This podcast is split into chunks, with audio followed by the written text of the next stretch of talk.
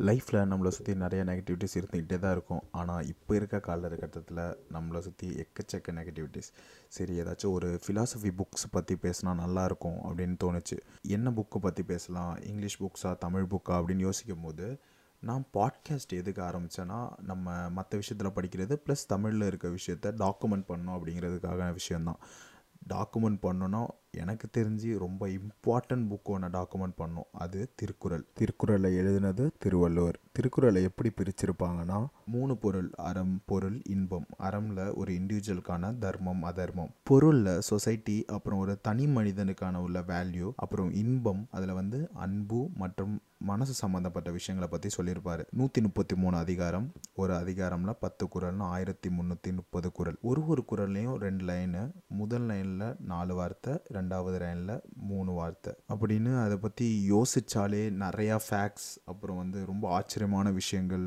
இருக்கும். ப்ராக்ஸாக ஒரு ரெண்டாயிரத்தி அஞ்சு ஐநூறு வருஷமாச்சும் ஆகியிருக்கும் திருக்குறள் எழுதி அப்படின்னு சொல்கிறாங்க இன்னும் ஆக்சுவல் டேட் தெரில சரி திருக்குறள் அண்ட் அதில் உள்ள நல்ல குரல் ஏதாச்சும் பற்றி பேசலாம் அப்படின்னா எல்லா குரலும் நல்ல குரல் தான். ஆனால் எனக்கு பிடிச்சது அட்லீஸ்ட் ஒரு அதிகாரத்தில் ஒரு குரல் அப்படின்னு பேசலாம் அப்படின்னு டிசைட் பண்ணி நம்ம சின்ன வயசில் தமிழ் புக் படித்தா ஒரு ஃபீல் வரும். இல்லை நம்ம சின்ன வயசில் தமிழ் புக் படித்த நினைவுகள் வரும் அப்படின்னு இந்த திருக்குறள் சீரீஸ் ஆரம்பிச்சிருக்கேன்.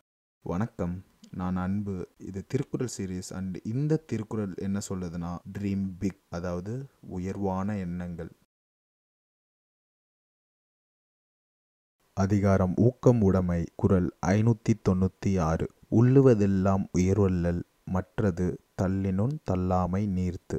உள்ளுவதெல்லாம் உயர்வுள்ளல் மற்றது தள்ளினுன் தள்ளாமை நீத்து இங்கிலீஷில் fervently aspire for the best even if you fail it is still as good as succeeding அப்படின்னு சொல்கிறாங்க இது எனக்கு ரொம்ப பர்சனலான ஃபேவரேட்டான திருக்குறள் அதனால தான் நான் க்ரானாலஜிக்கல் ஆர்டரில் போடாமல் இந்த திருக்குறள்லேருந்து ஆரம்பிக்கிறேன்.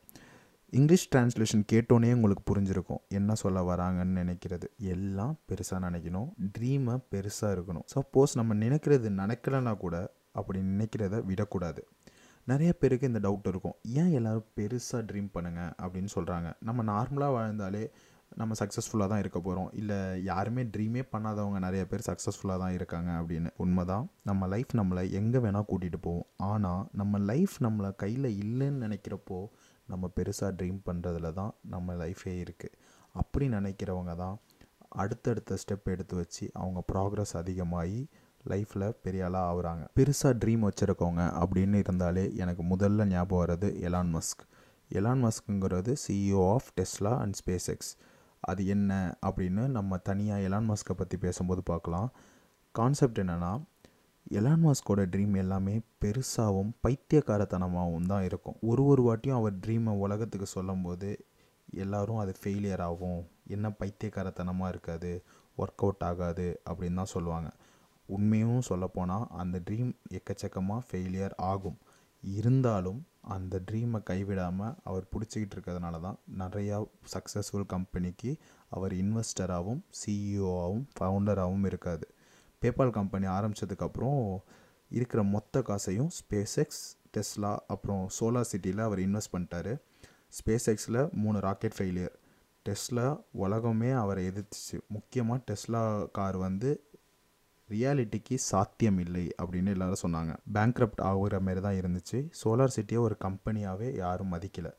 இப்படி இருந்தும் கிவ் அப் பண்ணாமல் பெஸ்ட் ஒர்க்கை பண்ணிக்கிட்டே இருந்தார். அந்த கனவு அவரை கைவிடலை. இப்போ அவர் தான் உலகத்திலேயே அதிகமாக சம்பளம் வாங்குற சிஇஓ அதனால் என்ன ஆனாலும் உயர்வான எண்ணங்கள் வச்சுருந்தா கண்டிப்பாக உயர்வான இடம் உறுதி.